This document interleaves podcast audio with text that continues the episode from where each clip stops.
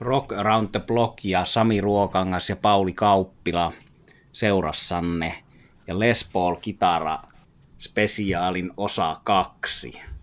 Millä aloitetaan, Pauli? Nyt kyllä aloitetaan herralla, joka ei millään mahtunut mukaan. Viime jaksossa oli Jimmy Page, tämmöinen rockkukkojen aatelin ruhtinas voisi sanoa. On paljon kehuttu, loistava ura. On sitä moitittukin niin kuin kaikkia, jotka paljon tekee, mutta Pagea ei voi kyllä Les Paul-hommissa ohittaa.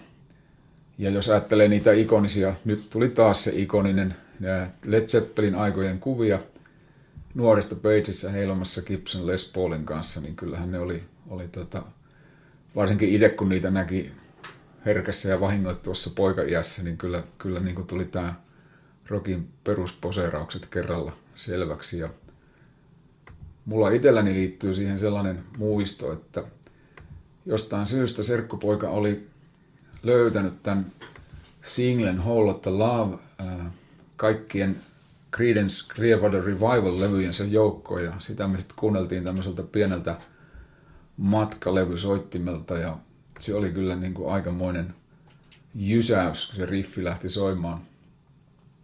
En tiedä, onko vieläkään ihan toipunut siitä, mahdollisesti en. ja Peitsen oli aivan uskomaton muusikko siinä mielessä, että hyvin nuorena aloitti tämän ammattimaisen muusikon, soitta, muusikon uran. Sehän heilu teini-ikäisenä Lontoon Maakyklubilla muun muassa Alex Corner Bandin kanssa ja sitten siirtyi aika varhain studiomuusikoksi. Hän soittaa monella Kingsia huulevyllä. Ilmeisesti yksi syy siihen oli se, että paitsi että hän oli taitava, niin hänellä oli just sen suuntaista taitoa tuonne studioon, mitä siihen aikaan ei hirveästi ollut tarjolla esimerkiksi Lontoossa, Britanniassa. Ja tiedetään, että Bateson pääsi silloin 64 Claptonin korja, korvaajaksi tuohon Yardbirds'iin ja, ja tota, siihenkin liittyy vähän huvittava juttu, että Clapton lähti kävelemään Yardbirdsista, kun ne sai ensimmäisen hittinsä, koska Erik oli siinä vaiheessa sen verran puritaaninen bluesmies, että sehän ei mitään semi-iskelmää ruvennut soittamaan omasta mielestään. Ja mä muistan yhden haastattelun, missä tuo Yardbirdsin laulusolisti sanoi, että oli se nyt hemmetti viekö hirveä paikka, että saadaan tuskalla ensimmäinen hitti, niin soolokitaristi lähtee sen takia kävelemään. Ja tämä Page ei nyt sitten halunnut täysillä mukaan Yardbirdsin, se ehdotti Jeff Beck, että nämä samat huippuäijät tuossa on pyörinyt nuorina jo samoissa kuvioissa. Molemmat hän soitti sitten myöhemmin Yardbirdsissa. Ja tässä oli tämmöinen mielenkiintoinen viritelmä, että Bates oli miettinyt tämmöistä kokoonpanoa, jossa olisi mukana Beck, Huun basisti John Edwisley ja sitten rumpali Keith Moon The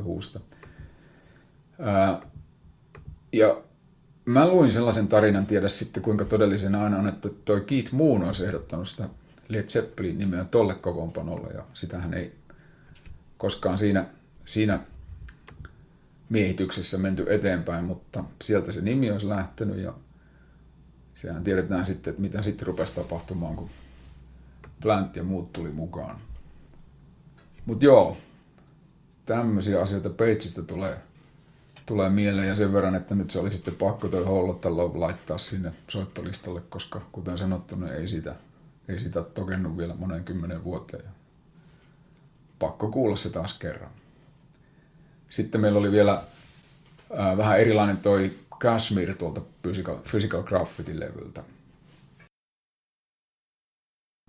Kyllä, toi Jimmy Bates on hahmo, jota ei tosiaan voi ohittaa Les Paulin äärellä, kun ollaan. Ja hänellä oli toi vuonna 60 yhdeksän hankittu Joe Walshilta ostettu, joka myöhemmin tietysti soitti Eaglesissä, niin Les Paul ja on soittanut sitä samaa Les Paulia vielä sitten ihan tuossa 2000-luvulla, kun Led Zeppelin teki comebackin, että uskollisesti on saman kitaran, saman kitaran käyttäjä vuodesta 69 lähtien. Hänellä on tuommoinen yksi, yksi suosikki Les Paul, monta kyllä Les Paulia varmasti omistaa, mutta yksi ylitse muiden, niin kuin tässä meidän Les Paul jaksoissa yksi ja kaksi esiintyy useampi tämmöinen klassikko nimikko kitara. Se oli Peter Greenillä se Green ja sitten Jimmy Batesilla on ollut omaansa 5-9 muistaakseni oli se valmistusvuosi sen kitaran. Mä oon tässä lueskellut viime aikoina Simi Peitsistä kertovaa kirjallisuutta. Tuommoinen Chris Salevitsin Definite Biography Simi Peits on aika hyvä uusi kirja. Sitten on Guitar World-lehden toimittaja Brad Tolinskin yksin oikeudella Simi Peits, tai se on suomennoksen nimi on yksin oikeudella Simi Peits, Minervan suomentama aika hyviä kirjoja siitä. Sitten kun tuossa mainitsit tuon studiomuusikko-uran, eli sen, että oli näillä Töhuun ja muiden levyillä silloin nuorena, niin tota, sehän on jännä siinä, että Led Zeppelinissä, että sekä Peitsi että John Paul Jones oli niin kuin nuoresta lähtien studiomuusikoita ja monessa mukana ennen Zeppelinia. Ja sitten semmoinenkin kirja mulla on mennyt tässä karanteeni aikana, on sen lukenut, en ihan kokonaan, mutta luen sen kyllä loppuun saakka, mutta Steve Lukather, eli vihattu, mutta menestynyt ja ansiokkaan uran tehnyt kitaristi Totosta, niin kertoo siinä, että kun hän tapasi Jimmy Patesin, niin Peitsi sanoo, että muista se, että sä, sulla on semmoista jotain, mitä kellä tahansa muusikolla ei ole. Että hänellä ja Lukatterilla on tämä studiomuusikko osaaminen ja tausta, että siitä pitää olla Totta. ylpeä, eikä sitä pidä hävetä, että Toton kohdalla se on ollut taakka, josta sitä on bändiä niin kuin mollattu, että te olette studiomuusikoiden joukko, mikä ei voi olla oikein rokki bändi, ainakin Lukatterista tulee tuosta kirjasta sellainen tunne, että hän on niin kuin koko uransa yrittänyt vakuutella sitä rokkiuskottavuutta myös, se, myös tämmöisellä lieveilmiöillä. Se on totta, ja ne hämmästyttää näin maalikkoa, että niin hieno uran jälkeen niin vielä, vielä se. Mä itse asiassa kuunnellut yhden podcast-jakson, missä Lukater puhuu, ja oli siinä mielessä myös harvinainen kitaristi, että että tota, se podcastin alussa haastattelija kerkesi sanoa yhden kysymyksen selkeä se Lukater puhuu varmaan tunni ihan ilman taukoa ja kertoi kerto näistä kaikista. Ja, ja toi, toi itse asiassa toi, niin kuin tekisi mieli sanoa, eräänlainen itsetunto-ongelma tuli siinä hyvinkin esille. Niin kuin sanottu, niin hämmästyttävä. Hieno, hieno urahan se on ollut ja, ja tota, eikä pitäisi mun mielestä tässäkään tapauksessa kuunnella näitä ladun sivusta huuteluja, joita riittää kaikille, jotka jotain tekee.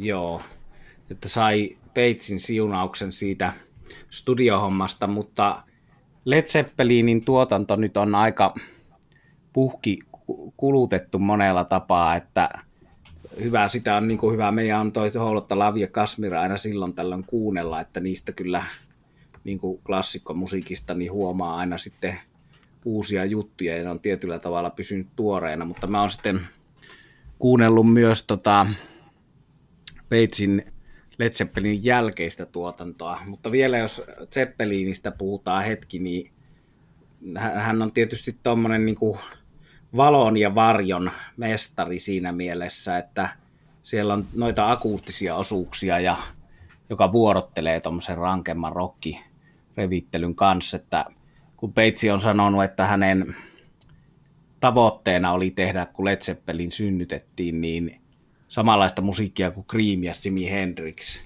Ja aika paljon sen Zeppelin erottaa noista Creamista ja Hendrixistä just tämä, että siellä on ekoillakin Zeppelinin levyillä akustinen kitara mukana ja kaikilla Zeppelinin levyillä.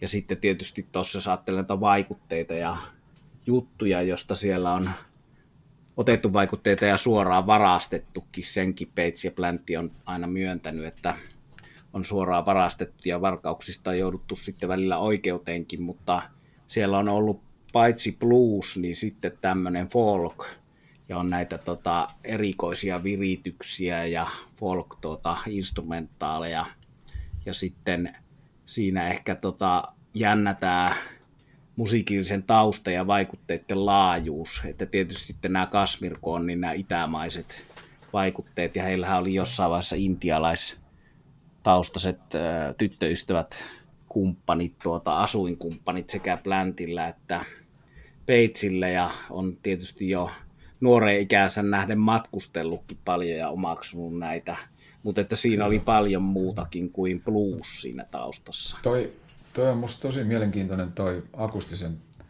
kitaran ja musiikin osuus näillä kaikilla Zeppelin levyillä. mä itse niin kuin silloin poikasena viehätyin nimenomaan moniin näistä akustista, akustista kitaraosuuksista, mitä Page on tehnyt.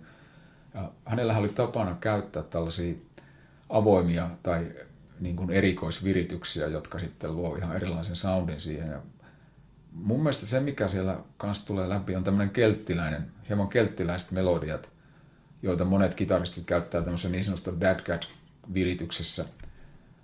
Ja sitten tuossa Physical Graffitin levyllä on tämmöinen kuin Bron Aur, Bron Aur, joka on siis äänitetty akkarilla, joka on viritetty käytännössä, se on niin kuin C6-sointuun. Tosi hienot, tosi hienot soundit. Että mun mielestä Pagein, Pagein muusikkokuva on kyllä niin kuin tosi laaja. Ja niinhän se on itse asiassa niin kuin John Paul Jonesillakin, mikä sanoit, että studiomuusikkona, että hän on tehnyt myöhemmin hyvinkin monenlaisia kokeiluja, mutta että erikoisia hienoja muusikkoja, eikä voi kuvata vaan niin kuin yhdestä kendestä näkökulmasta siinä mielessä. Kyllä. Ja enemmän kuin soolokitaristina, niin Peitsin arvo on tietysti tuommoisena visionäärinä ja äänittäjänä ja tuottajana. Ja siinä, että kyllähän ehkä vähän oikeastaan yhtään liiottelematta, niin voi sanoa, että se tapa, millä hän sitten alkoi mikittämään rumpuja ja siellä käytti niin kuin tilaa ääntä näissä vanhoissa kartanoissa kummituksineen kaikkineen, niin mikitti käytävälle rummut, niin siinä tuli tavallaan rummut eri tavalla siihen mukaan, siihen äänimaailmaan, että jos voisi sanoa, että ne oli aika paljon kuitenkin tuommoinen säestystausta elementti valtaosin siinä poppi- ja populaarimusiikissa, niin sitten tämä oli niin kuin ensimmäisiä, joka toi sen rummut sinne tota, tosi pintaan ja ihan niin kuin yhtä tärkeäksi elementiksi kuin laulu ja kitarat ja muut, että, että se on, tota, sitä ei voi mun mielestä niin kuin väheksyä, mutta tota, ei voi liikaa tavallaan korostaa sitä, että kuinka iso juttu on ollut jonkun Vento Levi Breaksin rumpusoundi ja mikä se merkitys on sitten myöhemmässä populaarimusiikissa. Toi on kyllä totta ja, ja se on upea. Siis yhtä hyvin olisi voinut, no sinne nyt olisi voinut listalle ottaa vaikka kuinka paljon Zeppelinin tunnettuja ja tuntemattomia viisiä, mutta just toi niin kuin laaja-alaisuus ja sitten nimenomaan tämä tuottajana ja äänittäjänä toimiminen, niin on kyllä niin kuin, ää, todella merkittäviä asioita mun mielestä. Ja jos ajatellaan Zeppelinin merkitystä myöhemmille muusikkopolville ja, ja tuon soundimaailman kehitystä, niin onhan siinä niin kuin yhdellä miehellä jo aikamoinen. Että se puhuttaisiin niin Pageista pelkästään kitaristina on tietyllä tavalla jo väheksyntää. Kyllä.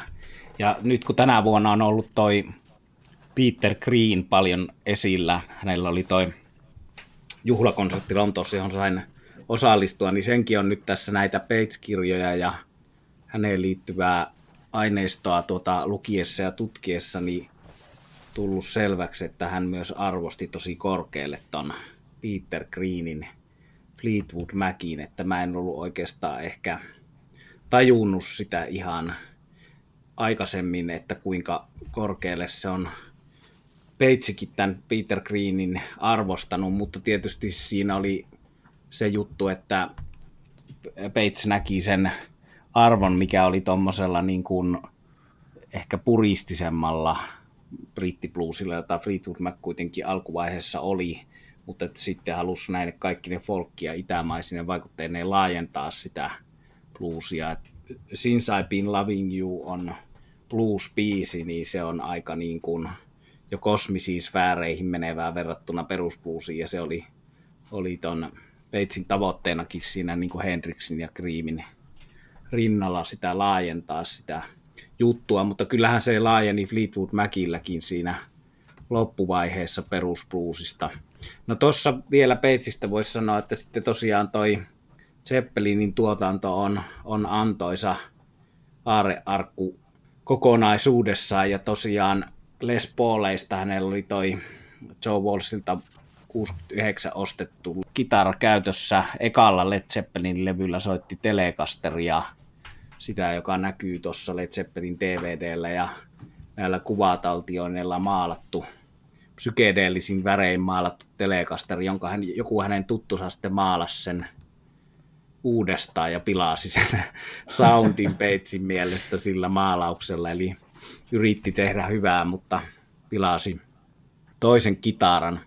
Mut mä oon sitten tuossa puhunut näissä muissa podcasteissa Bad Companysta aika usein, ja tässäkin jaksossa puhutaan siitä myös lisääkin tuosta Paul Rogersin 70-luvun bändistä, niin on kuunnellut Bad Company-levyjen perään noin Firm yhtyeen levyt, joka oli siis Paul Rogersin ja Jimmy Batesin bändi 80-luvulla.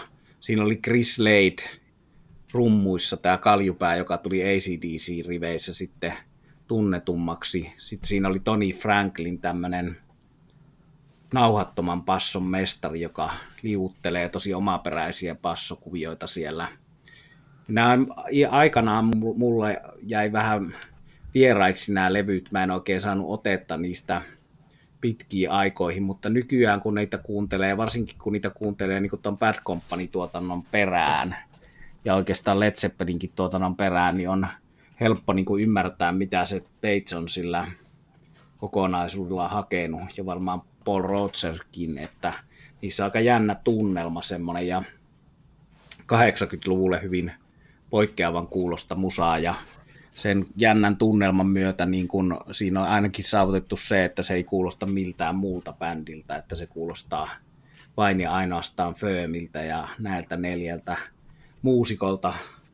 Simi Bates antaa sillä hyvin tilaa Porotsesin laululle, mutta soittelee sitten muutamia upeita sooleja näillä kahdella Föömin levyllä. Että suosittelen tsekkailemaan niitä uudestaan, jos on aikaa, siitä kun on viimeksi kuunnellut. Ne on Firm nimikkolevy eka ja sitten Mean Business toi kakkoslevy. Öö, oliko siinä niinku tavallaan taustalla jotain Zeppelinin biisejä tai jotenkin niinku keskenjääneitä vai oliko ne ihan, onko mulla väärä käsitys tästä? Öö, joo, siellä on tuossa ekalla, ekalla tota, Firmillä on niitä keskenjääneitä. Ja sittenhän tuolla oli tuolla Peitsillä oli tarkoitus yrittää kokoonpanoa Jessin, Chris Squirein ja Alan Whitein kanssa.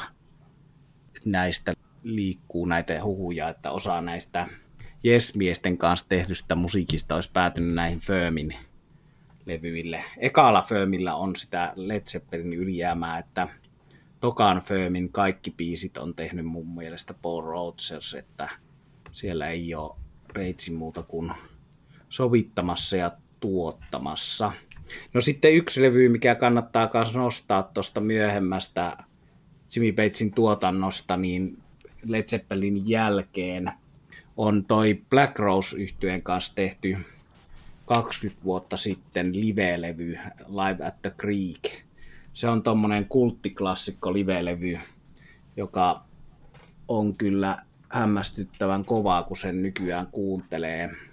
Ja Peter Green, kun on ollut paljon esillä, niin siitä tästä Simi Bates ja Black Rose yhteiseltä levyltä tulee hyvin esiin se kunnioitus Peter Greenia kohtaan, että täällä on sekä Owell että Seikio Moneymaker äänitetty niin kuin Fleetwood Mac-tuotannosta ja Led Zeppelinistä hyviä versioita ja bluesia siellä soitellaan ja aika tuommoista hullun Neron outoa, tota, rä, rä, hyvällä tavalla outoa räpellystä, niin on noin Peitsin soolot tuossa Black Rosein kanssa, mutta tota, hyvin, hyvin toimii mun makuun silti. No, toi on musta hyvä nosto noin niin kuin sekä historiallisesta että musiikishistoriallisessa mielessä, että kaivan kyllä itsekin ton levyn nyt esille jostakin ja täytyy tsekkailla, koska tota, aikoinaan mulla on mennyt pikkasen ohi tämä yhteistyö – ja kuitenkin tuossa vaiheessa Pagekin oli niin kuin urallaan ihan mielenkiintoisessa vaiheessa, oli varsin kokenut ja tehnyt paljon ja, ja tietysti Black Rose oli niin kuin kovassa vedossa. Että täytyypä tsekkaa. Tosi hyvä. Joo. No. Ja myöskin toi Coverdale Page, eli Whitesnake ja David Coverdalein kanssa tehty levyni on sarjassa mainettaan parempi levy, että sitä Peitsi tykkää sitä itse noiden haastattelujen perusteella ja piti sitä onnistuneena levynä ja minä tykkään siitä ja pidän sitä itselle mieluisampana levynä kuin toi Pagein ja Plantin Zeppelin jälkeen tehty yhteinen studiolevy. Mutta se oli hankalaa aikaa. Se oli justiin Krunke, Nirvanat ja Soundgardenit ja Pearl Jamit oli kovassa nousussa ja tuommoinen perinteinen isotukkaisten miesten hard rock, mitä tämä kuitenkin ainakin ulkoiselta imakoltaan edusti ja musiikkivideoiltaan tämä Coverdale Bates niin oli niin kuin epämuodikkainta mahdollista musiikkia, että se ajan väärään aikaan väärässä paikassa juttu oli osa syy, miksi ei sitten pidemmälle kantanut ja ne on sekä Bates että Coverdale sitä muistelun lämmöllä ja Coverdale oli sitä mieltä, että se jäi, jäi kesken ja hän käytti sitten näitä Batesin kanssa äänitettyksi tarkoitettuja ideoita kanssa myöhemmissä levyissään, mutta, mutta tuota, näinhän tässä välillä käy, että nämä aikamme suuntaukset vaihtelee sille, että joku sinällään toimiva juttu ei vaan. Toimi siinä ajassa ja li- ihmiset ei osta lippuja keikoille, koska se on... Niin ja se, just näin, ja se vielä kaiken lisäksi menee aika nopeasti, että se mikä on tänä päivänä suurta, niin se on sitten niin kuin se, mitä ei kaivata hetken päästä. Että kuitenkin Coverdale ja, ja Page on siinä mielessä onnellisessa asemassa, että ne on nähnyt monta nousua ja laskua urallaan ja on selvinnyt hengissäkin siitä elämästä, mitä minä en ainakaan kadehdi, mitä on lukenut esimerkiksi Led Zeppelinin alkuvaiheen sekoilusta, mutta sitten kaikkihan ei ollut yhtä onnekkaita ja sulla oli Sami tässä yksi mielenkiintoinen kitaristi listalla, joka sitten valitettavan varhain kyllä menehtyi, mutta on niin ehdottomasti myös Les Paul-jaksoon kuuluva, eli, eli Paul Kossoff. Paul Kossoff, syntynyt 1950, oli vasta 26 kun kuoli, eli ei saavuttanut edes sitä legendaarista 27 vuoden ikäpyykkiä, mikä on ollut monelle kohtalokas, mutta 26 vuoden aikana kerkesi saavuttaa tuommoisen kulttimaineen ja tulla monen myöhemmän muusikon suureksi suosikiksi ja esikuvaksi. Vuonna 1965 tämä Paul Kossoff näki John Mayers Blues Breakers livenä. Siinä oli Eric Clapton, joka soitti Gibson Les Paulia ja sen seurauksena myös Paul Kossoff osti Gibson Les Paulin ja hän käytti sitä pääasiallisena kitarana koko uransa ajan. Ja Kossoffin soitto oli tuommoista Freddie King-pohjasta bluesia, siinä oli pidäteltyä raivoa, mutta Freddie Kingeihin ja blues-soittajiin verrattuna pykälää rockimmin, eli tämä on tärkeä linkki tässä bluesin muuttumisessa hard rockiksi ja jopa heviksi. Ja noilla Freen varhaisilla levyillä, esimerkiksi ekalla Free-levyllä Tons of Sobs, niin kuuluu sävyjä Black Sabbathista, Zetro Tallista, jotka samaan aikaan aloitteli siinä 60-luvun lopulla uraansa. Eli tuommoista aika synkkää ja mystistä musiikkia. Tietty synkkyys ja surullisuus riittyy koko Freen tuotantoon. No pitkä liuta näitä soittajia, jotka on saanut Kossofilta vaikutteita. Gary Moore, Slash, sitten ACDC Youngin veljekset ja Freen All Right Now vuoden 70 hittipiisi, joka löi Free Bandin läpi lopullisesti, niin All Right Now on esikuva ACDC-hittipiisille Highway to Hell. Se on jännä yhteys, mutta sen kyllä kuuntelemalla sieltä huomaa. Eli Youngin veljekset arvosti korkealle Freetä ja Paul Kossoffia. Tuommoinen jännä pitkien äänien sastein vinkukitaran edelläkävijyys on tämä Kossoffin yksi tärkeä elementti, miksi hän oli, oli merkittävä mies ja tietysti myös tuommoinen, niin että soitto on tosi pelkistettyä, siellä ei ole mitään ylimääräistä, siellä on pitkiä harkittuja ääniä. Ja meidän soittolistalla on näytteenä Walk in My Shadow. Siellä tulee Fred, siinäkin tulee Freddie King pohjasta kitarointia ja heti se feidautuu sisään tuollaisella pitkällä sustain vinkuna, joka näyttää hyvin sen, mistä oli kysymys, kun britti blues alkoi muuttua rockiksi ja hard rockiksi. Niin, se, se on mielenkiintoinen juttu näissä, näissä kitarakuvioissa ja soolokuvioissa varsinkin, että kysymys on usein myös siitä, että mitä jättää pois sen lisäksi, että mitä soittaa. Ja monet huippukitaristit osaa juuri sen, eli asia tuodaan silloin, kun asia on, ei pelkästään sillä, että tuodaan niin kuin kaikki mahdollinen asia kerralla, mikä, mikä saattaa olla usein, no mun mielestä metallissa on usein kitarasooloissa tämä ongelma, että siellä on koko maailma kerrottu ja moneen kertaan siinä soolon aikana, mutta näillä bluesmiehillä varsinkin oli se taito myös taimauksen suhteen mielenkiintoisia niin kuin sisääntuloja ja poismenoja, että noita, noita voisi kyllä jatkaa, tai tästä aiheesta ehkä meidän pitääkin joskus tehdä tauot ja soittaminen kitara sooloissa. Kyllä. Ja se on jännä bändi toi Free, että kulttibändi ja teki tietysti perusbluesiakin. Heillä on Albert Kingin Hunterista hieno versio ja sitten monet noista omista biiseistä, niin kuin Walking Man Shadowkin on tuommoinen mukaelma tuommoisesta Booker T. MC's Albert King Staxin ajan musasta. Paul Rogers on sen, muistaakseni tuossa Bad Company bändi Dokkarissa hän niin kuin laulaa sen, miten hän mu versioi tota Albert Kingia ja Booker Ttä siinä, ja sä huomasit, että tästä saa oman biisin, ja sanotuksen osalta ne on paljolti noin Freed-jutut on sitä Albert King-osastoa ja Freddie King, mutta erittäin kiinnostava vaihe tuossa musiikin ja brittimusiikin historiassa, ja siinä bändissä oli tämmöinen puoliksi tummaihoinen kaveri Andy Fraser, joka oli todella nuori, soitti 15-vuotiaana John Mayallin kanssa ja Alexis Cornerin kanssa, ja multilahjakkuus, upea pasisti, aivan ainutlaatuinen pasisti, jonka vertasta ei ole toista edelleenkään siellä ihan Jack Bruce ja kumppaneiden rinnalla. Ja tämä Andy Fraser, basisti ja Rogers oli Freen pääasialliset biisin tekijät, mutta sitten yhtä tärkeässä osassa siinä nelikossa oli rumpali Simon Kirk ja Paul Kossoff, kitaristi. Kossoff oli brittein juutalaisia niin kuin Peter Greenkin ja taustasta johtuen tai huolimatta niin hyvin tosiaan tällaisia säästeliäitä, tarkkaa harkittuja nuotteja ja hyvät soundit aina Kossofilla. Paksu tollanen upea Les Paul soundi.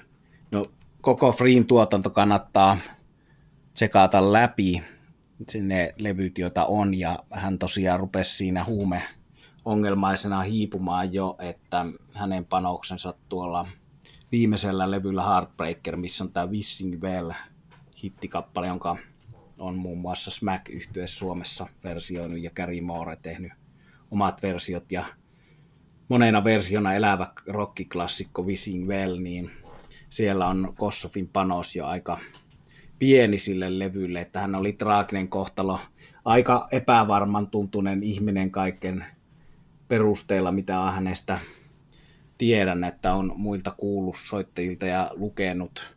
Hän tuossa tapasi vuonna 70, kun Free oli Blind Fatein lämpärinä Jenkeissä, niin Kossoff tapasi pitkään ihailemassa Eric Claptonin, jonka esimerkin mukaisesti hän oli ostanut Les Paulin ja alkanut soittamaan.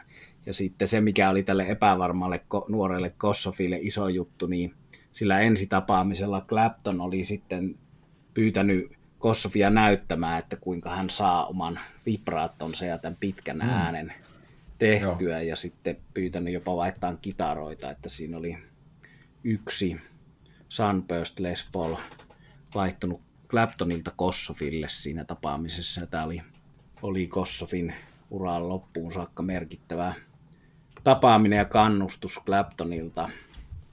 Ja Jimi Hendrixin kuolema teki myös näihin Freen kavereihin ison vaikutuksen, että se oli semmoinen traaginen juttu, mistä he ei helposti meinanneet päästä yli. Mutta tärkeä luku tuossa tosiaan, toistan itseäni, mutta bluesin kehittymissä hard rockiksi on free yhtye sitä ei kannata jättää tsekkailematta. Siinä on monenlaista, siinä on sielua ja siinä on tunnetta ja siinä on free oli, synkkää, oli bändi.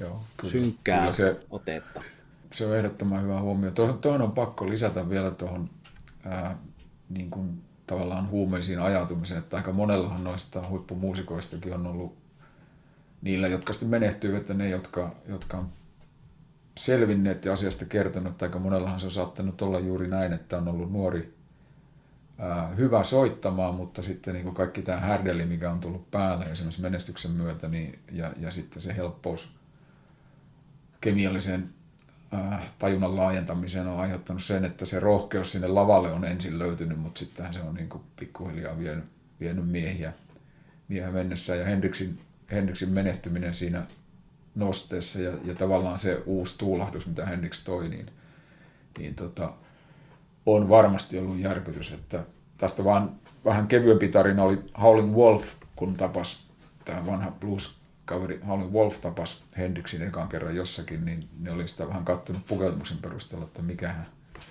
mikähän hemmo tämä on, koska Wolf varsinkin oli tämmöinen vähän konservatiivisen maailman ihminen, mutta sitten kun se oli ruvennut soittamaan, niin oli todettu, että no joo, eipä tässä, eipä tässä ongelmia.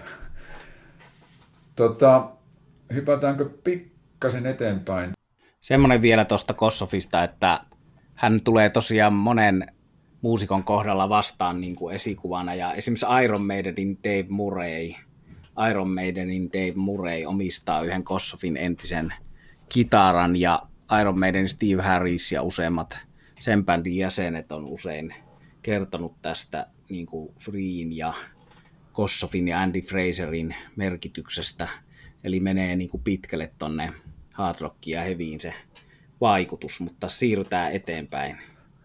Niin, menisin, menisin sanoa vaan, että on semmoinen kaveri, jolla on vieläkin enemmän partaa kuin meillä kahdella. Eli, eli tota, Sisi Topin Billy Gibbons, joka on tietenkin tunnettu Les Paul-soittaja ja myös kitarakeräilijä ja Kipponsinhan liittyy tämä mm, yksityiskohta, että hän on hankkinut suomalaisia kitaroita kohtuullisen monta. Kari Nieminen Versoli on tietenkin yksi jo pitkään tunnettu kitaran instrumenttivalmistaja, mutta sitten tämmöinen nuoremman polven Saku Vuori, jonka kitaroihin toi Kippons oli myös tykästynyt ja kyllähän me suomalaiset aina tykätään kaikista, jotka tykkää meistä suomalaisista, vaikka nyt ei tässä olisikaan omia, omia skittoja pelissä.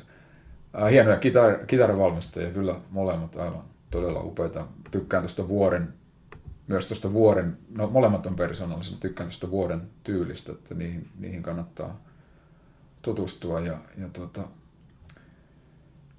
äh, Gibbonsin äh, toinen asia, mihin mä törmäsin niin siihen liittyy semmoinen anekdootti, että ennen kuin puhutaan sitä soittamista, soittotyylistä, niin useinhan on ajateltu, että noi tuommoiset tumakat soundit siitä Les Paulista, ne lähtee nimenomaan sillä, että on myös aika kohtuullisen paksut kielet ja siitä tulee paksu soundi. Mutta B.B. King oli joskus jonkun keikan takahuoneessa Gibbonsin kanssa samaan aikaan ja sitten se oli kysynyt, että saisikohan tätä kokeilla tuota Gibbonsin kitaraa se oli vähän sitä soitellut ja sanoi, että ei hitto, että aika raskasta kyllä, että, että sulla, on, sulla on kyllä tosi hevit kielet, koska siihen aikaan Kippons käytti tämmöistä jotain Steve Ray Vaughan tyyppistä ykköskieli 12 ja niin edelleen, että ne on siinä niin kuin rautatiekiskoja käytännössä. Ja, ja King totesi sitten Gibbonsille, että, että hyvänen aika poika, älä, älä tee tätä liian vaikeaksi itselleen. Ja, ja tämän tarinan mukaan King käytti aika huita kieliä, ja sitten mä oon lukenut, että Gibbons on käyttänyt ihan tuommoista niin kuin ykköskielenä jopa kahdeksaa, eli, eli tota, tosi, tosi tota, ohuita kieliä, mutta tietenkin sillä on aika iso merkitys, että mitä sä, mitä sä sitten ton pendaamisessa onnistuu ja mitä kaikkea voi tehdä. Mä itse tykkään aika paljon tuosta Gibbonsin soundista, ja se on myös kitaristi, joka mun mielestä tekee just sen, mitä mitä pitääkin biisin ehdoilla, eikä, eikä niinkään, että se haluaisi esittää tämmöistä ylimääräistä teknistä virtuositeettia, missä sinänsä ei tietysti ole mitään vikaa, mutta se saattaa hyvänkin biisin pilata. Soittolistalle pantiin näitä, no nämä on nyt tietysti aika tunnettuja, mutta toi taas on hyvä esimerkki sitä rytmisestä osaamisesta ja sitten vanhempi Jesus, tai vanha biisi Jesus Just Left Chicago, koska siinä ne vaikutteet tulee aika hienosti läpi. On kyllä niin tyylipuhdas suoritus tuosta kielestä. Les Paulista se tuli ekana mieleen Kippons ja CC Topin osalta, että mulle mieluisin live-taltiointi heiltä on toi Saksassa tehty Rockpalast, eli tämä vuosia jatkunut TV-ohjelma Rockpalast Saksassa, niin vuonna 1980 Setsetop esiintyi siinä ja sen koko keikan soittaa Kippons tuommoisella Sunburst Les Paulilla 50-luvun kitaralla. Se on upea taltiointi ja oli aikaa ennen eliminaattoreita ja kaikki tietysti vaiheet kuuluu Setsetoppiin eliminaattoreineen kaikkineen ja näine uudempine moderneine kokeiluineen, että hän on siitä hieno mies ja hieno bändi, että uskaltanut kokeilla erilaista ja kehittää musiikkia samalla tavalla kuin nämä Peitsit ja Plantit ja monet muut näistä merkittävistä tekijöistä. Samaa mieltä tuosta jo. Rockin historiassa. Että paljonhan tällä Kipponsilla on ollut näitä hassun näköisiä kitaroita, mutta on tosiaan soittanut koko keikkoja pelkällä Les Paulilla. Ja ehkä vähän Kipponsin kanssa on sama juttu kuin jonkun Agnus Youngin kanssa, että osin menee vähän sen imakon ja, ja Slashinkin kanssa, että sen parta ja kaikki ulkoinen rekvisiitta peittää sen, että kuinka hienosta musiikista, tai ei ehkä peitä, mutta saa meidät unohtamaan sen, että kuinka hienosta ja tärkeästä rokki muusikosta on kysymys, ei pelkästä parrasta ja useeraamisesta, Just. vaan hän on upea Just kitaristi. Näin. Ja se Gibbons ja koko Sisi Top mun mielestä, niin mä itse pidän arvossa sitä, että ne heitti niin kuin tosi kovalla vaihteella konemusaa mukaan mm. näillä tietyillä levyillä tämmöisiä moderneja kokeiluja. No, siihen aikaan, ja Gibbons on itse kertonut, että kyllähän siinä osa faneista, hyvin puritaneista faneista sitten katoskin, mutta mä olen sen miettinyt joskus, että minkälaista mahtaisi olla, jos Jimi Hendrix olisi saanut elää pidempään, koska hän käytti sen aikaisia studiokeinoja niin pitkälle kuin niitä ikinä pystyi, ja mä oon ihan varma, että me olisi kuultu aika erilaista musiikkia sitten tulevina vuosina. Oli kuulemma Miles Davisin kanssa yhteiset levytykset suunnitteilla, että olisi tullut tällaista Joo. fuusio jatsia tuolta Henriksiltä. Ja useinhan sitä on pohdiskeltu, että miltä se kuulostaisi, jos 2020 peruutussa Poriatsissa olisi esiintynyt Henriks siellä pää, mm. päälavalla torstai-iltapäivänä. Mutta Henriksistä vielä Kipponsiin, niin tässä tämän vuoden lopulla ilmestyy sitten toi helmikuussa Lontoossa äänitetty Peter Green tribuuttikonsertti, jossa olin paikalla ja jossa oli tärkeässä roolissa Billy Gibbons. Eli siinä hän niin kuin näytti sen, että Peter Greenin Fleetwood Mac ja John Mayalla on häneen vaikuttanut ja ollut tärkeitä. Että jännä se, että amerikkalaiskitaristit ei pelkästään suoraan kopioinut niitä omia blues nimiään siellä tai sitä omaa blues-perinnettä, vaan moni otettiin niin kuin brittien kautta, John Mayall's Blues Breakers, Fleetwood Mac ja tietysti rollarit siellä ensimmäisenä, mutta Gibbonsin rooli siinä konsertissa oli tosiaan jännä, että hän antoi paljon tilaa muille ja esiintyi tyylikkäästi Johnny Langin, Meijalin, Kirk Hammettin, Steven Tylerin kanssa. Mutta puhutaan siitä konsertista taas lisää viimeistään sitten, kun se ilmestyy se tallenne niistä. Siellä tuli Rattlesnake Shakea ja Ovellia ja Green Manalissia Gibbonsin soittamana. Eli jännä, tämä brittirokkiin tämä yhteys. No sitten tässä viimeisen viiden vuoden aikana Billy Gibbons on tehnyt kaksi soololevyä, jotka haluan tässä nostaa, koska ne on tavallaan jäänyt aika pienelle huomiolle. 2015 tuli tuo Perfecta Mundo ja nyt 2018 tuoreempi on The Big Bad Blues, jossa hän soittelee niin Setsetopin ulkopuolella ja se on kiinnostavaa kuultavaa siinä mielessä – siellä on blues-kovereita, Muddy Watersia ja Slim Harpoa, jotka on aika ilmeisiä. Tällä ekalla sollevilla Perfecta Mundolla on tuollaista latinorytmiä ja meksikolaista meininkiä. Paikotellen muistuttaa Santanaa, paikotellen se menee aika jatsiksi. Siellä on tärkeässä roolissa Hammond-urut, joita soittaa Mike Flanikin. Tämä Mike Flanikin on muuten jännä tyyppi, koska hän on ollut ennen kuin vaihto urkuihin ja alkoi pääasiallisesti urkuriksi, ja hän oli kova kitaristi ja soitti bändissä The Red Devils, joka teki yhden loistavan levyn. Joku voi muistaa että Red Devils Blues Bandin siitä, että he teki Mick Jaggerin kanssa levyn, jota ei ole vielä julkaistu. Siitä on julkaistu vain yksittäisiä biisejä Jaggerin Best of-kokoelmilla. To- toivottavasti levy joskus julkaistaan. Mulla on se bootleggina tietenkin. Ja suurella osalla Jaggerin ja bluesiharrastajista on tämä Red Devils-levy, mutta Mike Flanikin oli tämä kaveri, joka vaihtoi kitarasta urkuihin ja sen on mukana Mike Flanikin molemmilla näillä Gibbonsin solo-levyillä. Toi on ehkä vähän yllätyksetön sitten tämä tuorempi The Big Bad Blues-levy siinä mielessä, että se on niin arvattavissa olevaa perusbluesia, mutta silti tykkään sitä kuunnella, koska siinä tulee se tietty uskottavuus ja auktoriteetti, jolla vain Billy F. Gibbons voi bluesia soittaa. Silläkin levyllä on hyvässä asemassa noin urut ja koskettimet on Flanikinin, mutta siellä on myös James Harman soittamassa huuliharppua ja James Harman on tietysti bluesharpun ystäville tuttu ja sanoisinpa jopa legendaarinen nimi. Eli Billy Gibbonsin Perfecta Mundo ja Big Bad Blues kannattaa kuunnella nyt, jos niitä ei ole ennen tätä karanteeni sisällä oleskelua tsekkailut, eli ZZ-Topin tekemisten seuraamisen on moni bluesrockin ja bluesiharrastaja jossain vaiheessa lopettanut, koska ne on ollut mm. liian, liian modernia kokeilua, mutta mm. ainakin toi The Big Bad Blues ei ole liian modernia, ja sitten noista Hammond Urku jatsävyistä tykkään itse tosi paljon tuossa Perfecta Mundolla, että kertoo siitä tästä niin kuin Kipponsin kokeiluhalusta ja laaja-alaisuudesta myös. Ja se Perfecta Mundo oli mulle ainakin, niin kuin, mä, mä tykkäsin sitä tosi paljon. Musta se on hieno levy. On. Tosiaan kuulostaa välillä Santanolta. Tuosta Flanikista pitää sanoa, että se on jotenkin masentava tyyppi, että kun tässä ei saa yhtäkään instrumenttia itse haltuun, niin sitten vaihtaa suvereenisti kitarasta koskettiviin tai urkuihin. jotenkin ei, ei voi muuta kuin ihailla.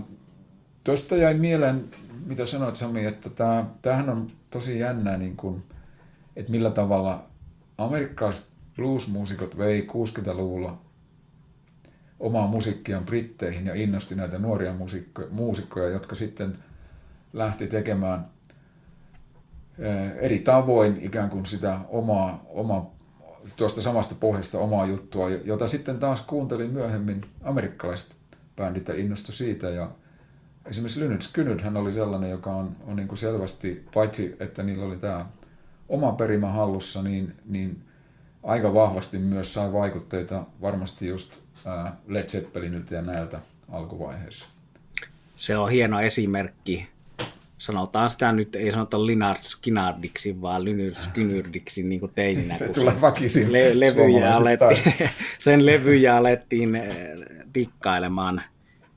Niin hieno esimerkki siitä, että Creamin ja Claptonin ja näiden tietysti Hendrixin Zeppelinin pohjalta, vaikka ei ollut paljon ikäeroakaan, mutta siellä tulee toi brittimusiikista syntyi sitten, voi sanoa, että brittimusiikin kautta syntyi koko Saturn rock-genre, että se kuuluu sekä Allman Brothersissa että sen genren tärkeimmässä bändissä, Lynyrd No meillä on sitten tässä Les Paul spesiaalimme seuraavana nimenä Mr. Gary Rossington, eli Lynyrd Skynyrdin kitaristi, joka on aiemmin käsitellyn Paul Kossoffin ikätoveri – mutta silti on saanut tuolta Paul Kossofilta vaikutteita ja Claptonilta. Ja Free on Rossingtonille ja koko Skynyrdille yksi tärkeimmistä jutuista. Kun Lynyrd Skynyrd soitti Puistobluesissa 96, se keikka on muuten nykyään YouTubessa osittain, kun se tuli TV2, on sitä kuvannut ja esittänyt, kannattaa tsekkailla. Se oli hieno keikka, vaikka se tietysti olikin tämä lentoonnettomuuden jälkeinen comeback mutta Gary Rossington, joka tässä meillä on aiheena, niin oli täydessä vedossa, niin silläkin keikalla tuli, kun bändi tuli lavalle, niin siellä soi Free All Right Now viisi siinä, eikä ole sattuma, ja näin on käynyt muillakin Lynyrd Skynyrdin keikoilla, joilla olen ollut, että jos Iron Maidenillä soi Ufon Doctor Doctor, niin Skynyrdillä soi Free All Right Now.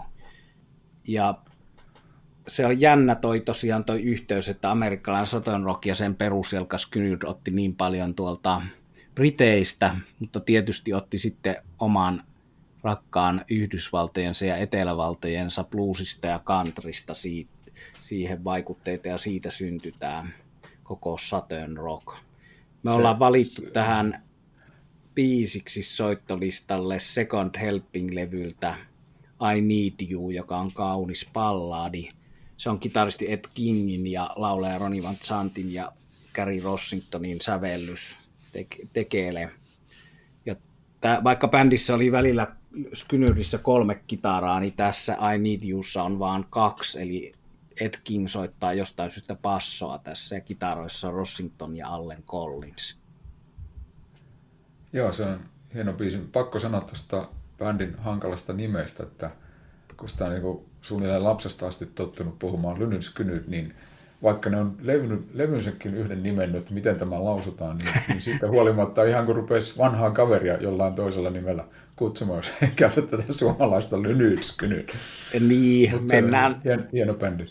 Mennään nyt ralli Englannilla, kyllähän voitaisiin puhua CC-topista ja niin, kyllä, näistä Joo. jutuista, mutta sitten on toinenkin näyte Gary Rossingtonista, Same on Me, se on Rossington yhtyeltä albumilta Take It on Fate, ja siinä laulaa Gary Rossingtonin vaimo Dale Grant Rossington. Tämä on yksi mun kaikkein aikojen suosikkilaulajista. Tämä levy on aika pienelle huomiolle jäänyt Take It on Fate Rossington artistilta, eli bändiltä. Levy ilmestyi vuonna 2016, ja sille on tuo edellä mainittu Billy Gibbons tehnyt yhden biisin, joka on aika Setsetopin tyyppinen. Ja nythän on niin, että kun Skynyrd edelleen jatkaa, vaikka siinä on ainoana alkuperäisjäsenä Gary Rossington, tosin siellä Ricky Medlock, Blackfootin entinen johtohahmo ja Lynyrd entinen rumpali lasketaan nykyään ilmeisesti juridisesti Skynyrdin alkuperäisjäseneksi, jotta he pystyvät sillä nimellä edelleen kiertämään, mutta osa meistä musiikiharrastajista toivoo, että Skynyrd lopettaisi toimintansa ja näistä edelleen aktiivisesti toimivista jäsenistä tulisi Blackfoot ja Rossington Band. Eli Gary Rossington ja hänen vaimonsa voisi perustaa Rossington Bandin ja Ricky Medlock voisi perustaa Blackfootin ja kuultas musiikkia, jota ei olta olla aikoihin livenä kuultu. No silloin Skynyrdin lentoonnettomuuden jälkeen Gary Rossington perusti toisen Skynyrd-kitaristi Allen Collinsin kanssa Rossington Collins Bandin, jonka solisti oli tämä hänen vaimonsa Dale Grant Rossington. Ei ollut silloin tosin vielä vaimo, mutta siitä tuli hänen vaimonsa Rossingtonin vaimo. Mutta näitä levyjä ei valitettavasti ole vielä Spotifyssa, siellä on vaan tuommoisia aika epämääräisiä radio-live-äänityksiä, niin mä otin näytteen tästä tuoreelta Rossington levyltä, jossa hienosti kuuluu se Gary Rossingtonin Paul Kossoff-tyyppinen kitarointi. Gary Rossingtonilla on tietysti ollut paljon aina myös slide-kitaraa, joka kuuluu se linnun laulua imitoiva klassikko slide muun muassa Freebirdin alussa. Että siellä on vaihtunut slidin muuhun soundiin ja Gibson SG vaihtunut Les Pauliin. Aika paljon hän on soittanut niitä Freebird klassikkojuttuja myös SGllä, mutta ainakin noissa suurimmassa osassa Rossington Collins bändin urasta olevaa kuvamateriaalia hän soittaa Les Paulia. Tuosta, tuosta sun toiveesta, tai monenkin toiveesta, että tämä nykyinen nyt lopettaisi toimintansa tai hiipuisi pois ja tulisi tämä Blackfoot Rossington Band, niin mihin voin, voin hyvästä sydämestäni yhtyä, mutta tosiaan sen onnettomuuden jälkeen, sitten kun tuli tämä niin kuin ensimmäinen varsinainen comeback uudella miehistöllä, niin sehän oli aika hyvä. Mä, mä tykkäsin itse aika paljon. Muistan aina, kun tuli tämä video, tämä Smokestack Lightning biisistä, joka, jolla nyt ei ole mitään tekemistä sen vanhan blues kanssa, mutta joka oli näiden oma versio, niin sehän toimi loistavasti ja tuntui, että hei, että tämähän on hienoa, että tästä tulee jotain, mutta pakko sanoa, että vuosien myötä se on jollain tavalla niin kuin, ää, tietysti niin kuin henkilömuutosta ja, ja tuota, ehkä vähän niin kuin muun väsymisen myötä niin mennyt sitten alaspäin. Että sinne on jäänyt niin kuin sellaisia asioita, mitä mun mielestä siinä tai sanotaan, että se vaikuttaa niin konservatiiviselta väliltä, että se ei ollut kyllä niin kuin sen alkuperäisen Lynyrd Skynyrtin arvomaailmaa tai, tai ainakaan niin kuin olemusta, mutta, mutta toi on tietysti toinen juttu, että mennään eteenpäin. Se on ehkä vähän Teknukentin suuntaan kallistunut, mutta niinpä, niinpä. on siellä kaikilla näillä Last of the Dying Breed oli viimeisin studiolevy, silläkin on hyvät hetkensä ja mun oli tarkoitus 2020 kesällä Espanjassa mennä Barcelonassa katsoa vielä jäähyväiskierrottuetta Skynyrdin. Siinä soittaa passoa nykyään mun tuttu Keith Christopher-niminen kaveri, joka on ollut Suomessa useamman kerran Dan Baird and the Homemade Sin, eli hän on niinku Zots ja Satellites Bandin porukoita. Hänen kanssa on Keith Christopherin kanssa istuttu Helsingin Mendosiinossa useita iltoja ja päiviä ja öitä. Nykyään Lynyrd basisti olisin mennyt siellä Barcelonassa moikkaamaan. Katsotaan, siirtyykö se keikka johonkin muualle ja näenkö vielä Skynyrdin, mutta Gary Rossington yhtenä Slashin esikuvista ja yhtenä monen muun esikuvista ja Saturn Rockin luojista tärkeä Les Paul-kitaristi ja slide-kitaristi ja tärkeä tekijä musiikin historiassa. Joo, sitten tehdäänkö pieni tämmöinen ehkä vähän sivuhyppy näistä, näistä tota, musiikillista tunnelmista hieman toisenlaiseen, missä kuitenkin Les Paul oli merkittävä tekijä. Eli, eli puhuttiin tuossa Maalista aiemmin. Ja Bob Marley and the Wailers, siinä Maalin soitin oli Les Paul Special ja, ja tota, se skittahan on haudattu myös Maalin kanssa. Että kyllä myös niin kuin vähän samalla tavalla kuin alun perin puhuttiin Pageista, niin jotenkin jäänyt mieleen ne kuvat maalista heilumassa tuon Skepan kanssa. Ää, aika tunnettu biisi, mutta Marley and the Walesin ensimmäisellä levyllä oli tämä One Love, joka on, on tota, no se on hieno kappale ja siinä, niin kuin, siinä vaiheessa jo toimi aika täydellisesti tämä Maalin musiikillinen näkemys. Mä en ole ihan varma, että saatiinko tuohon soittolistalle nyt se versio, joka on siinä ensimmäisellä levyllä ollut, että sitä mä en pystynyt varmistamaan, mutta tykkäsin siitä ja tuossa pari vuotta sitten Köpiksessä, tuon Köppen, Köpenhaminassa oli Jatsfestarit, niin kuulin yhden tanskalaisen kitaristin bändin version tästä tota, Jats-versioon, joka mun mielestä avasi aika hyvin, että miten monipuolista musiikista. Ainahan me tiedetään, että se rytmiikka on jännää ja ne melodiat on hyviä, mutta just se, että sitä pystyy laajentamaan niin kuin aivan toisen tyyppisen tulkinnan, niin se kyllä avasi itselle aika paljon sitä. En, en ole kyllä itse mikään reggae-spesialisti, mutta on semmoisia aiheita siellä tai alueita, mistä tykkään tosi paljon. Ja maali nyt tietysti tuli jo varhain sitten monien muiden muusikkoiden promomana omalle soittolistalle vähän menee sinne rockin klassikoihin niin kuin jonkun Santanan tavoin, että kysymys ei ole ehkä suoraan rockmusiikista, mutta silti Pop Maali lasketaan niin kuin ikään kuin rockiklassikoksi jo. Että se on niin tämmöinen, taas käytän sitä sanaa ikonien hahmo, mutta T-paikoista ja monesta rekvisiitasta tuttu kasvorokissa, niin kuin Jim Morrison ja Bob Marley, Hendrix, Janis Joplin – Carlos Santana. Mäkin olen lapsesta asti sitä kuunnellut ja sillä tavalla ei ole niin kaukaa haettu puhua popmaalista Freen ja Paul Kossovin yhteydessä, että heillä oli sama levyyhtiö Island ja samat taustajoukot Englannissa, jotka sitten otti tämän Jamaica Reggae homman Englannissa haltuunsa ja levittääkseen maailmalle. Chris Blackwell, levyyhtiö pomoja. Pomot ja tuottajia on ollut samoja siellä Marlilla ja Freella ja Paul Kossovilla ja tietysti rollareitten Keith Richardsin, Ronnie Woodin ja kumppaneiden rakkaus reggae-musiikkiin on avannut moni, monille rock-ihmisille tämän reggae-puolen sillä tavalla, että niitä on kuunneltu siksi, kun rollarit kuuntelee regeitä ja siinä ei ole mitään vikaa, että se on ihan hyvä, että näitä opitaan näiltä bändeiltä. Mä oon nähnyt tämän Wailers-kokoonpanon Bob Marlia näkemään on ollut liian nuori, mutta Wailersia ja Bob Marlin pojan livenä.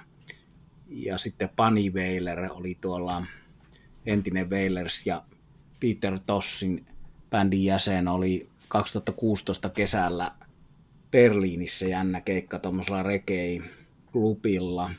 Hyvä elämys sekin. Ja sitten erikoinen tapaus oli, kun mä näin Wailersin Pietarissa joitain vuosia sitten Venäjällä, niin en ollut ajatellut sitä etukäteen, mutta keikalla tajusin sen, että nämä Bob Marlin vallankumouksen sanoma ja tämmöistä Aisotto Serif jutut, niin siellä otettiin siellä paikallisessa yleisössä selvästi niin kuin Putinin ja valtaa pitävän hallinnon vastaisena asiana. Eli se oli tämmöistä kapina musiikkia siellä paikalla olleille venäläisille. Erikoinen ikimuistanut elämys sekin, että tajusin siellä kesken keikan, että paitsi että tämä on hyvää musiikkia, niin tämä on poliittista musiikkia ja nämä ihmiset ottaa sen nyt täällä vähän erilaisella vakavuudella kuin minä siellä suomalaisena hämmästelijänä. Mutta hienoa, hienoa musiikkia ja tosiaan noissa kuvissa usein Bob Marley soittaa nimenomaan Les Paul-kitaraa.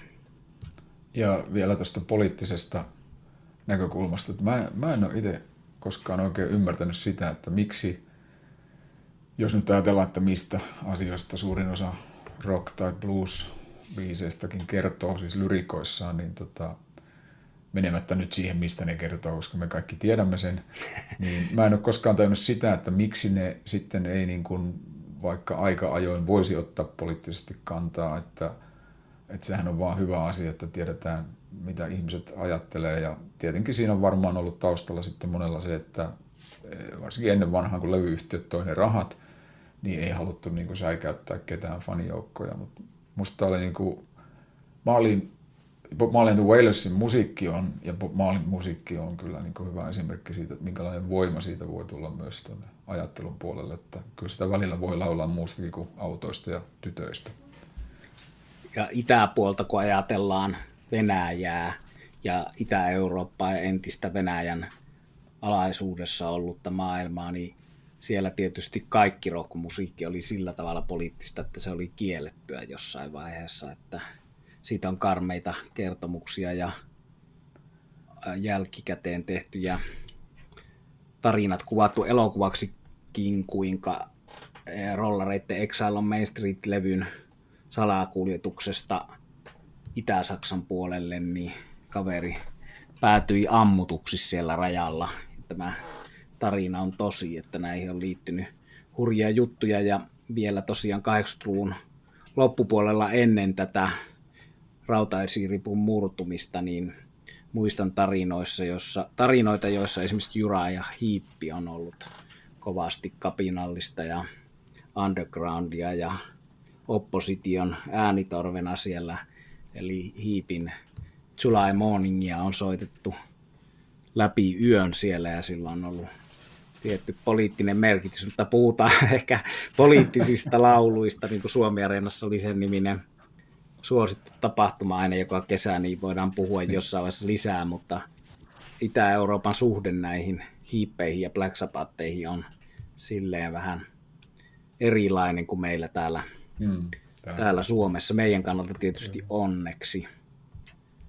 Sitten voidaan mennä takaisin taas tuohon Paul Kossofista ja Peter Greenistä lähteneelle linjalle. Eli haluan nostaa tällaisen herran nimeltä Mick Ralphs, joka on ollut kahdessa bändissä ennen kaikkea Motte Huupolla, eli Ian Hunterin rinnalla siellä tekemässä glamrockia ja brittirockia, ja sitten Paul Rodgersin rinnalla ja, ja rumpali Simon Kirk ja Paul Rodgers molemmat free-bändistä, niin Bad Company, joka oli Led Zeppelinin Swansong merkin artisti ja myi miljoonia siinä 70-luvun alussa.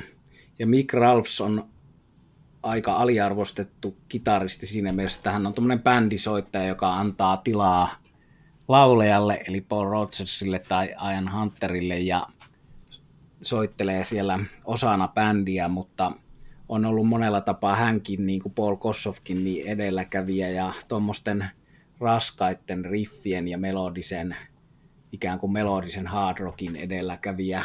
Eli hänellä on Bad Company-biiseissä tuommoisia alasviritettyjä voimasointuja ennen kuin niitä juurikaan kukaan muu teki. Sen voi tsekkaa kuuntelemalla näitä Feel Like Making Love ja Running with the Back mm. ja Bad Company nimibiisi. Hyvin aikaa kestänyttä musiikkia.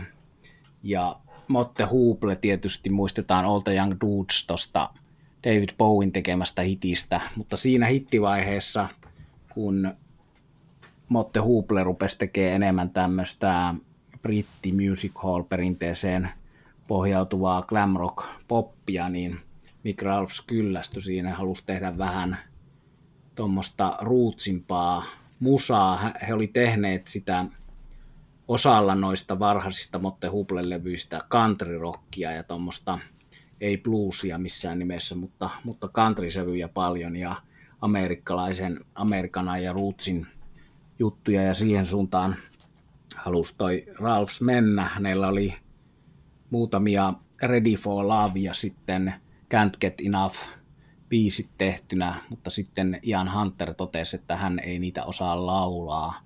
Sitten Ralphsin piti tehdä ne jonkun muun laulajan kanssa, ja siksi muuksi laulajaksi löytyi Paul Rogers ja syntyi bändi Bad Company. Eli jännä tarina.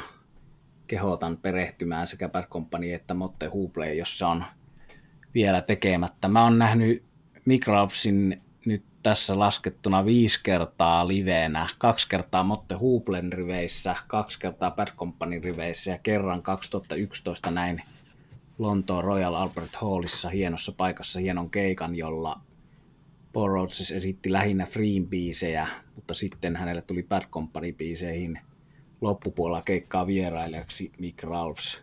Ja siinä oli vielä semmoinen hieno yhteys Vansong yhtiöön ja näihin taustoihin Led Zeppelinin rinnalla, että rummuissa oli Jason Bonham sen koko keikan ja sen kiertueen Paul Rogersilla hyvä, hyvä rumpali ja ainahan nämä ei peri, periydy nämä asiat, että rocktähden lapsi ei välttämättä ole vanhempiensa veroinen muusikko, mutta Jason Bonhamin kohdalla se on mm. kyllä, se on, se on, kyllä se on niinku säännön vahvistava poikkeus, eli hän on hän on hyvä rumpali.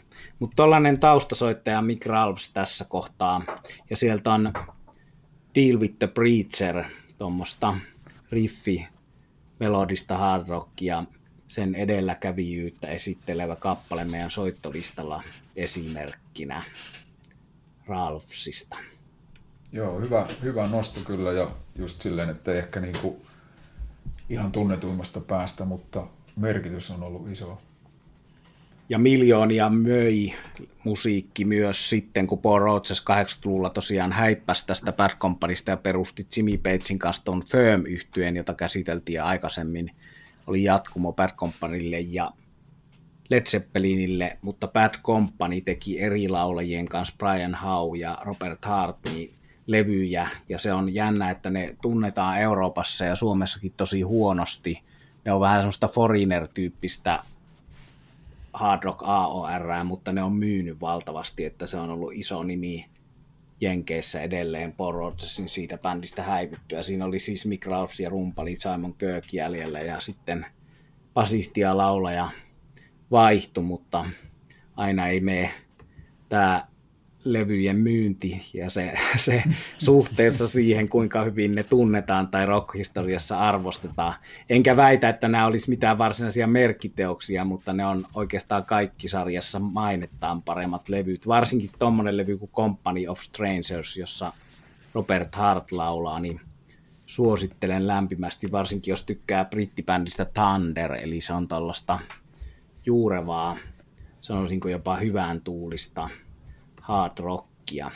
Mutta tuossa, sitten Raal... Tuossa, niin. Muuten ihan vaan semmoinen heitto, Sami, että me voitaisiin muuten tehdä joskus yksi jakso aiheesta, että niin kuin unohdetut mestariteokset tai ei myyneet, ei paljon myyneet mestariteokset, koska niitä nimittäin riittää aika paljon.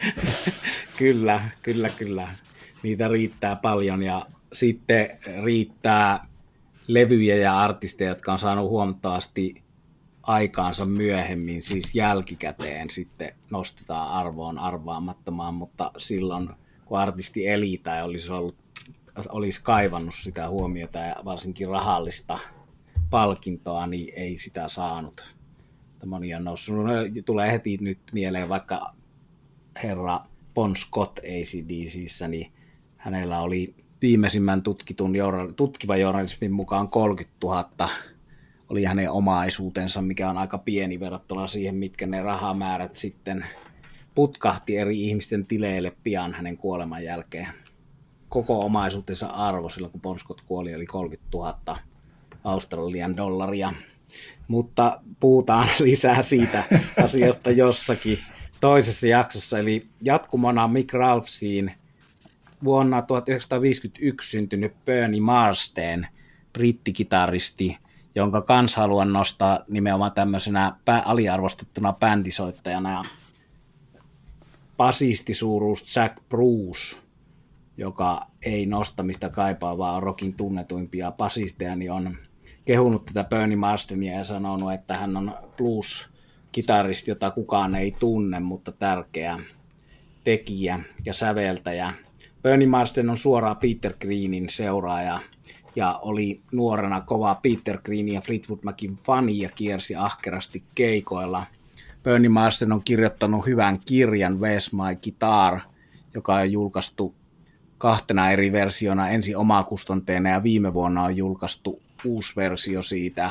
Suosittelen lämpimästi sitä kirjaa. Siinä on kommentteja Bernie Marsdenista muun muassa Warren Haynesilta ja Steve Lukatterilta ja Steve Vailta ja useilta eri kitaristeilta. Ja Bernie Marsden teki 1995 Green and Blues-nimisen tribuuttilevyn Peter Greenille. Ja siinä on jännä juttu, että sekä Gary Moore että Bernie Marsden teki samana vuonna 1995 tuommoiset Green-tribuutit toisistaan tietämättä. Ja mun jos pitää valita, niin toi Bernie Marsdenin tribuutti on parempi. Eli niin kuin sanoin, niin hän nuorena seurasi Greenia ja Fleetwood Mackia keikoilla ja ehti soittaakin sitten Greenin kanssa sillä tavalla, että kun Greeni lopetti Fleetwood Mackia oli vetäytymässä kokonaan julkisuudesta, niin hän oli sen verran tuttu jo Bernie Marsdenin kanssa, että tuli joskus näiden keikalle ja soundcheckin aikana puolisen tuntia soitteli Bernie Marsdenin kanssa. No se, mistä Bernie Marsden ennen kaikkea, jos häntä ei kukaan tunne, niin hänen, hänen nimensä on kuitenkin siinä, että hän sävelsi Whitesnakein suurimman hitin, joka on Here I Go Again, josta on tietysti 80-luvun aluversio, jossa Bernie Marsden soittaa mukana, ja sitten on 87 todellinen hittiversio, jossa kitarassa on Adrian Vandenberg ja John Sykes tuli siinä vaiheessa Whitesnake, eli ei ole enää Bernie Marsden mukana silloin, kun kappaleesta tuli hitti, mutta hän on sen säveltäjä. Marsden on tuommoinen melodinen kitaristi, hänen sooloissaan on melodiaa, vaikka hän on blues-pohjainen. Ja Warren Haynes, Allman Brothersin Government Moolin mestari, on sanonut, että Bernie Marsdenilla on aina paras soundi silloin, kun on useampi kitaristi jossain kitaratapahtumissa tai jammailuosuuksissa paikalla, niin hänellä on paras soundi, olipa kalusto mikä tahansa. Ja mä oon nähnyt itse asiassa Government Moolin keikalla tämmöisen jammailu kahden biisin Animalsin Don't Let Me Be Misunderstood ja sitten Bobby Bland kautta Whitesnake In No Love in the Heart of the City versioimassa Government Mool ja Bernie Marsden ja sitten siinä oli vielä koskettimissa Don Airy. Sitten mä oon nähnyt Marsdenin soittavan Whitesnakein kanssa ja Allman Brothersin kanssa, eli kaikki nämä bändit on suuria suosikkibändejä, eli että hyvässä seurassa Marsden on pyörinyt. Ja hän soitti tietysti sitten tuossa Whitesnakeissa koko sen uran alkuvaiheen itselle Whitesnakein paras vaihe. Ja siinä oli toisena kitaristina Mickey Moody.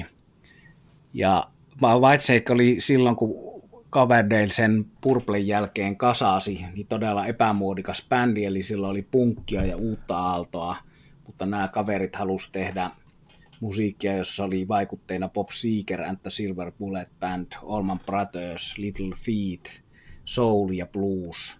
Ja tuossa Whitesnakein ensimmäisellä EP-levyllä on Bobby Blandin, eli Blues, Soul Blues, kuningas Bobby Blandin kappaleesta Ain't No Love in the Heart of the City, hieno versio, jota tänäkin päivänä edelleen moni luulee Whitesnakein tekemäksi, mutta se on tosiaan soul-kappale Bobby Blandilta, jonka Whitesnake versioi. Minuun teki todella suuren vaikutuksen 80-luvun alun Whitesnake ja nämä Blandikoverit ja Mistreatit, Purple-tulkinnat, kun näin tämmöisen 83 Doningtonissa kuvatun konsertti taltioinnin. Se oli just jo ajalta, kun Bernie Marsden oli just häipynyt siitä bändistä, mutta silti oli hyvä, hyvä edelleen. Eikä ollut sattumaa, että noi alkupään parhaat Vaitsenkin levyt tuotti herran nimeltä Martin Birds, koska Martin Birds oli äänittäjänä Peter Greenin Fleetwood Macin levyillä, ja Bernie Marsden on tässä Martin Birch yhteistyön alussa ollut kovaa kyselemään tuottajalta, että miten Peter Green olisi tämän ja tämän asian tehnyt, mutta sitten oli jossain vaiheessa Martin Birch saanut hommat ohjattua niin, että ei enää mietitä, miten Peter Green olisi asiat tehnyt, vaan tehdään ne niin kuin itse halutaan. Tuli vaan mieleen, että sulla oli aika hyvä juttu näihin, kun kitaran pohjalta ollaan liikkeellä, niin siihen, että, että tota, mikä tähän Marsdenin kitaraan liittyy. Joo, eli samalla tavalla kuin tuolla Peter Greenillä oli tämä The Greeni, niin Bernie Marsdenilla on The Beast, Les Paul, jonka hän osti vuonna 1974. Hän soitti silloin yhtyessä Wild Turkey. Ja Marsdenin tuttu kitarakeräilijä oli löytänyt tämmöisen vuoden 59 Les Paulin ja ajatteli, että se sopisi hyvin hänen tutulleen Bernie Marsdenille Wild Turkey-bändin riveihin, joka soitti tuommoista Vispon Astinlisi tuplakitarajuttua. Ja se kauppasi tätä Les Paulia Marsdenille ja hinta oli 600 puntaa.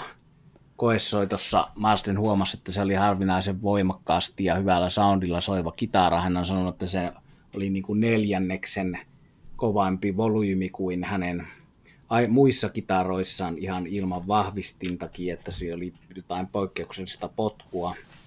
Mutta kun 600 puntaa ei ollut, niin sitten tämä keräilijä ehdotti, että Marsden vaihtaa sen kahteen muuhun kitaraansa uudempaan Les Pauliin ja Telecasteriin. Ja kaupat tehtiin ja Bernie Marsden ei ole kauppoja katunut. Hänellä on se The Beast edelleen. Ja sen historia ennen Marsdenia 59 rakennetun Les Paulin oli, että se on ollut alun perin Paul Kossofin, eli jaksomme aiemman sankarin, ja sitten Kossofin jälkeen Claptonin, Andy Summersin, vai tässä on nyt sitten Bernie Marsdenin ja mun heittämä kysymysmerkki, oliko tämä alun perin kuitenkin ensin Claptonin, joka vaihtoi sen Kossofille, vai vaihtoko mm. Kossoff sen Claptonille, sitä emme tiedä, jommin kummin näin. Sitten se on ollut välillä studiomuusikko Andy Summersin, jonka suuri maailma tunnetaan bändistä The Police. Mutta tällaisten Kossoff Clapton Summers kautta se on päätynyt Marsdenille. Sitten Bernie Marsden soitti tätä The Beastia myös 2010-luvulla Ringo Starrin bändissä ja jonkun hyvän tekeväisyyskeikan, jossa oli mukana myös Pink Floydin David Gilmore. Gilmore oli tullut kehumaan tätä, että nyt hän kuuli useiden vuosien jälkeen taas tämän mahtavan Les Paulin soundin, jonka hän on nähnyt vuosia sitten ennenkin. Ja sitten Gilmore oli takahuoneessa kysynyt keikan jälkeen Marsdenilta, että paljonlako myyt The Beastin. Marsden oli hämmentynyt vähän siitä ja sitten sanoi, että ei myy, mutta jos möisi, pitäisi saada ainakin 150 000 puntaa. Ja sitten Gilmore oli ihan pokkana siihen, että, että no se olisi kyllä halpa hinta, että jos sillä myisit, niin ostaisin. Eli 600 punnasta on noustu 150 000. Täytyy, täytyy tähän yhteyteen todeta, että mä oon täysin samaa mieltä Kilmorin kanssa, mutta meillä on se ero, että David olisi tuon kaupan voinut tehdä ja minä en. niin, tietysti näissä tiet, hintaan vaikuttaa paitsi soundi, niin se aina, että kenen ne todistettavasti on Nimenomaan. olleet jossain vaiheessa. Että Mastinilla oli myös ollut jossain vaiheessa semmoinen kitara, ei pelkästään kitara, vaan nimenomaan Gibson Les Paul, joka oli ennen Marsten ja Keith Richardsilla rollareissa. Ja Marsten on jopa oikeudessa ollut todistamassa, kun tämän kitaran edelleen myymisessä on tullut jotain riitoja, että tämä kitara on todellakin kuulunut Keith ja hänelle. Tuossa Bernie Marsdenin Where's My Guitar-kirjassa on hieno erillinen osuus kitaroiden keräilystä ja siitä, että kuinka hän esimerkiksi oli tuon aiemmin mainitun Bad Company-kitaristi Mick Ralphsin kanssa niin pyöritellyt tai ihailut kitaraliikkeen seinällä roikkuvaa Gibson Flying V-kitaraa, ja kumpikin oli meinannut sen ostaa – ja sitten tämä kauppias teki jekun ja soitti heille kummallekin samana päivänä, että ootko vielä ostamassa sitä, että Mick Ralphs on ostamassa sen. Ja Ralphsille soitti, että Marsden on ostamassa sen. Ja kauppaan ehti ensin Mick Ralphs, joka osti sen ja on myynyt sen eteenpäin. Mutta sitten myöhemmin kävi ilmi, että tämä oli kaikkien aikojen maailmanhistoria ensimmäinen Flying V, jonka hinta on sitten nykyään miljoonia, ja silloin se olisi siis maksanut 400, jos Bernie Marsden olisi sen heti ostanut, että tähän keräilyyn liittyy näitä, että jospa olisin tehnyt näin ja jospa olisin tehnyt noin, että paljonhan brittikitaristit sitten nimenomaan Les Paul-kitaroita osteli halvalla Jenkeistä, ja yhden tämmöisen Jenkeistä ostetun vuoden 53 Les Paulin, eli heti vuosi sen jälkeen, kun Les ja yleensäkään alettu rakentamaan, niin yksi tämmöinen päättyi Mick Ralphsin kautta tolle Mickey Moodille, eli Bernie Masterin soittokumppanille tässä Whitesnakeissa. Eli paljon näissä Whitesnakein jutuissa on kahden kitaran hommaa. Meillä on näytepiisinä toi Walking in the Shadow of the Blues, joka on Bernie Marsden ja Coverdalein sävellys. Se on David Coverdalein mielestä näistä hänen ja Marstenin tekemistä Whitesnake-biiseistä paras, ja toisena rinnalla on Here I Go tämä suurin hitti. Siinä kuuluu noin melodiset soolot ja bändin kokonaissound ja tietysti John Lordin urut, ja mä laitoin semmoisen, vaihdoin tuohon alkuperäisen studioversion tilalle semmoisen version, joka on liveenä äänitetty, koska siinä on Ian Pace-rummuissa, on se paras mahdollinen versio tuosta biisistä. No vielä sitten tämä Bernie Marsdenin ja hänen Whitesnake kitarakumppaninsa yhteys tuohon Bad Companyin ei liity pelkästään näihin kitaroihin, vaan heillä oli tämän Bad Companyn puitteissa jopa bändi myöhemmin tuossa Whitesnakein jälkeen, bändi nimeltä Company of Snakes, jossa lauloi Robert Hart, joka oli näitä Paul Rodgersin jälkeisen ajan Bad Company solisteja. Eli tämä juttu menee ehkä vähän koukeroiseksi, mutta tämä vaan kertoo tästä, minkälainen tämä sukupuu on, että samat jutut periytyy, kitarat siirtyy vaihtona ja myyntinä ja musiikki periytyy. Ja jotta tämä vielä palautus juurilleen, niin Mickey Moody ja Paul Rhodes on ollut ihan teinipoikina kavereita ja ensimmäisissä bändeissään, missä on 12-15-vuotiaana soitelleet, niin on ollut Moody ja Rhodes tuolla Pohjois-Englannissa – samoissa bändeissä. No meillä on Whitesnake-näytteen lisäksi tuommoinen Moody ja Marstenin englantilaisella bluesfestarilla vuonna 1995 äänittävä Oh Well. Eli tässäkin ympyrä sulkeutuu sikäli, että me palataan tuohon Les Paul jakso ykkösen Peter Greeniin taas. Ja Oh Well on kyllä kuuntelua ja versiointia kestävä klassikko. Ja se on tässäkin tietysti Moody ja Marstenin hatunnostona tolle Greenille. Ja tuolla aikaisemmin Jimmy Batesin kohdalla puhuttiin tuosta Black Rose-yhteistyöstä. Tämä biisi tosiaan oli siinä Black Rose ja Jimmy Batesin live-setissä. Ja mulle selvisi vasta nyt tässä aika äskettäin näistä Jimmy Batesin haastatteluista ja Brad Toliskin haastatteluistaan Guitar Worldille kasaamasta kirjasta, että kun Zeppelin teki neloslevyä ja biisiä Black Dog, niin heillä siinä mallina oli tämä Owell, oli Batesin rakenteellisena ja sävellyksellisenä esikuvana biisille Black Dog toimi Fleetwood Macin Owell. En ollut tiennyt sitä aikaisemmin. Joo, se, se oli kyllä uusi tieto mullekin. Toi Owell, äh, paljon versioitu ja, ja tietysti siitä riffistään tunnettu. Mä ihan sattumalta törmäsin tässä kuluneella viikolla, niin tämmöisen, ja jotta tämä rönsyily tässä podcastissa taatusti jatkuisi, niin kerron vielä tämän tarinan. Törmäsin amerikkalaisen akustisen kitaristin Leo Kotken versio tuosta Owellista, joka on aika jännä silleen, että siinä taas niin kuin näkyy tuon biisin, biisin niin kuin mahdollisuudet tehdä se hiukan eri tavalla seuraamatta ihan orjallisesti sitä alkuperäistä. Ja mielenkiintoisia juttuja kyllä.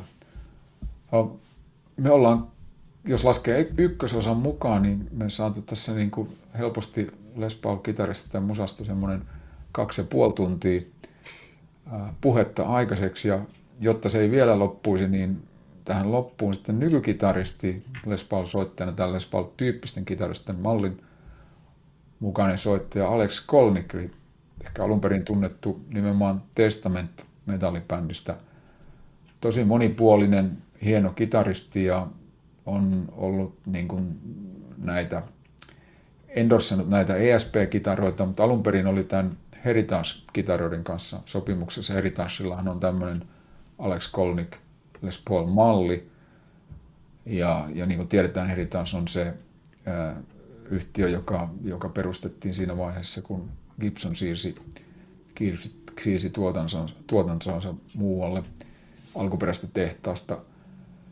Ää, tähän soittolistalle, tuota, siis Gibson, se oli kolme työntekijää Gibsonilta, jotka perusti tämän Heritaasen silloin, kun Gibson siirtyi Nashvilleen. Ja niillä on edelleen hienoja kitaroita ja toisin kuin Gibsonin nykyluettelosta, niin myös näitä tämmöisiä niin jatskitaroita löytyy sieltä mallistosta.